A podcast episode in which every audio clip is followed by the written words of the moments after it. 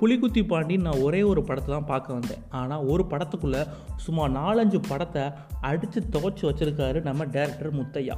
எப்படி நம்ம Harris moms ஃபேமஸான தீ மியூசிக்கு டியூனெல்லாம் அடுத்தடுத்த படங்களுக்கு அப்படியே சில்லறையாக சிதற விடுவாரோ? அதே மாதிரி நம்ம டேரக்டர் முத்தையா தனக்கு ஓடாத படத்தை மக்களுக்கு பிடிக்காத படத்தெல்லாம் அப்படியே விட்டு தன்னோட சிறந்த படம் சிறந்த படம் அப்படி ஏதாச்சும் இருக்கா என்ன?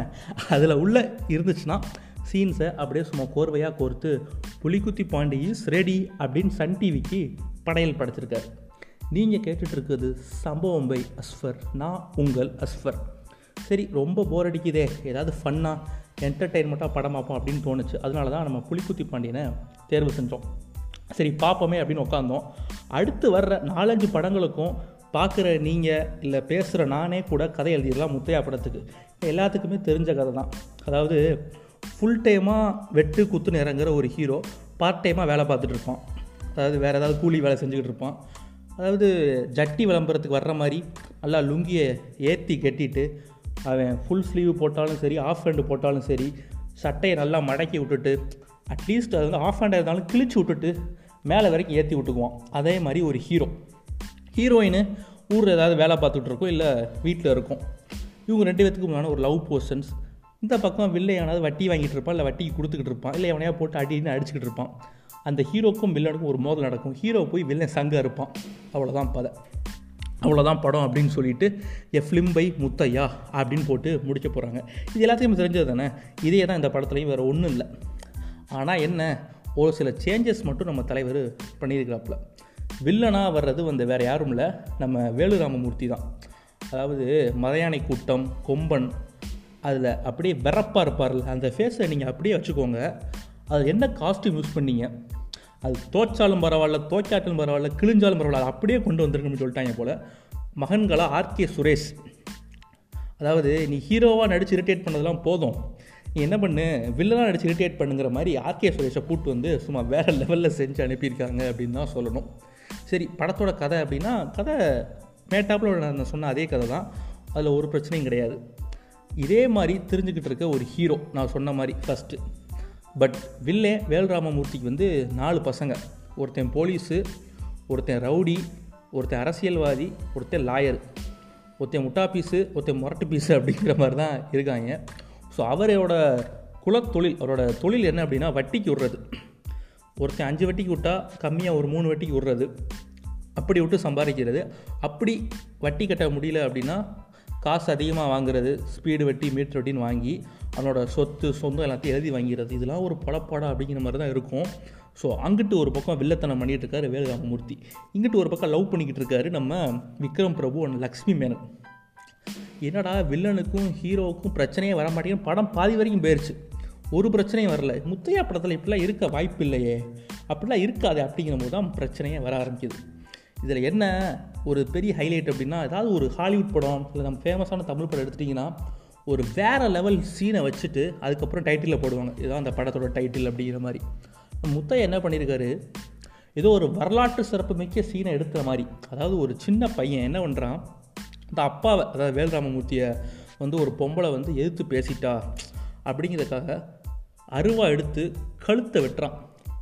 காலி அப்படியே ரத்தெல்லாம் தெரிக்குது. இப்போ போடுற டைட்டில் புலிக்குத்தி பாண்டி அப்படிங்கிற மாதிரி டைட்டிலை போட்டு சும்மா மங்களகரமாக அப்படியே ஆரம்பிக்கிறார் நம்ம டேரக்டர் முத்தையா. ஒரு பக்கம் வில்லையன் பிரச்சனையே வரலனாலும் பிரச்சனையை இழுத்து போட்டு செய்கிறது போலீஸ் அவனை போட்டு திருப்பி செய்கிறது இதனாச்சும் பரவாயில்ல. ஒயின் ஷாப்பில் போய் குடிக்காத குடிக்காதன்னு பாடுவார் நம்ம ஹீரோ அதுலேயே ஒரு சீன் வச்சுருக்காங்க ஒரு டைலாகாக வச்சுருக்காங்க. ஒயின் ஷாப்பில் தான் பாட முடியும். வேறு எங்கே போய் பாட முடியும் அப்படின்னா அதாவது எல்லாம் தெரிஞ்சு தான் என் குடிக்கே வாரான். தான் குடித்தா குழந்த குட்டி எல்லாம் தெருவில் நிற்கும் சொந்த பந்தம் எல்லாம் அசிங்க பேசும் அதெல்லாம் தெரிஞ்சு தான் வரான். அவன்கிட்டே போய் பாடி என்ன பிரயோஜனம்? இதெல்லாம் ஒரு சீனுன்னு நம்ம ஆள் வந்து வச்சுருக்காரு. அதெல்லாம் தாண்டி காமெடிக்கு தீனா கேபிஒய் பாலா வேறு யார்? இவர் சிங்கம்புலி. இருந்தும் லைட்டாக ஒரு சில இடங்கள் சிங்கம்புலி பண்ணுற காமெடி மட்டும் லைட்டாக சிரிப்பு எட்டி பார்க்குது. பட் கேபிஒய் தீனாவாக இருக்கட்டும் இல்லை நம்ம கேபிஒய் பாலாவாக இருக்கட்டும் விஜய் டிவியில் பண்ண பாதி காமெடி இங்கே பண்ணியிருந்தா கூட ஓரளவுக்கு சிரிச்சிருப்பாங்க. பட் ஆனால் யாருமே சிரிக்கவே இல்லை சில சில இடங்களில். ஃபஸ்ட் ஹாஃபில் கொஞ்சம் கொஞ்சம் வர்ற தீனா வந்து கிளைமேக்ஸு செகண்ட் ஹாஃப்லாம் எங்கே போனார்னே தெரியல. அடுத்தது மாஸ்டர் எதுவும் கைதி டூ எதுவும் ஷூட்டிங் போயிட்டாரா என்னன்னு தெரியல. சரி அதெல்லாம் விடுங்க. முத்தையா படத்தில் ஒரு டெம்ப்ளேட் இருக்கும். அதாவது போலீஸ் ஸ்டேஷனில் அடி வாங்குற ஒரு சீன் இருக்குது அது அப்படியே குட்டி புலியில் வந்த சீனு ஏன்டா இதை தானே சசிகுமாரை உட்கார வச்சு அடி வாங்க வச்சிங்க அப்படிங்கிற மாதிரி இருக்கும். அதே மாதிரி பொண்ணு பார்க்குறக்காண்டி ஊருக்கு போவார் விக்ரம் பிரபு. அந்த சீன் வேறு ஒன்றும் இல்லை கொம்பன் படத்துலேருந்து அப்படியே எடுத்து அவர் படத்துலேருந்தே அவர் உருவார். அதாவது காப்பி அடிச்சிட்டேன்னு யாரும் சொல்லக்கூடாதுல்ல. நான் வந்து என் படத்தில் தானே சீர் உருவுறேன். மற்ற என் படத்தை மாதிரி மௌன ராகம் உலகத்தில் ஏழு ராகம் தான் இருக்குது ஏழு சுரம் தான் இருக்குது அப்படின்னு நான் என்ன ஃபீலாக விட்றேன் அப்படின்னு கேட்கலாம். அவர் கேட்க நியாயமாக தான் இருக்குது பட் இருந்தாலும் அவர் படத்திலே இருந்து அவர் உருவது கொஞ்சம் சங்கட்டமாக தான் இருக்குது என்ன பண்ணுறது மருது குட்டிப்புலி கொம்பன் இதில் உள்ள சீன் எல்லாத்தையும் சும்மா கலந்து அடித்து கையில் கொடுத்துருக்காரு நம்ம டேரக்டர் முத்தையா. இதில் என்ன ஒன்று பிரச்சனைன்னு சொல்ல முடியாது. கதை வந்து ஒரு பாட்டுக்கு போகுது. ஸ்க்ரீன் பிளேயில் வந்து ரொம்ப ஓவர் கிரிஞ்சுகளாக உள்ளே வந்து நிறைஞ்சிருக்கு. யோ கதையை தான் மாற்ற மாட்டேன். டேரக்டர் தான் கேட்குறேன். கதையை தான் மாற்ற மாட்டேன். அட்லீஸ்ட் அந்த பொண்ணுக்குள்ளே வர்ற ஜூனியர் ஆர்டிஸ்டையுமே நான் மாற்ற மாட்டேன். அதாவது லக்ஷ்மி மேனன் கூட ஒரு ரெண்டு மூணு பேர் வருவாங்க.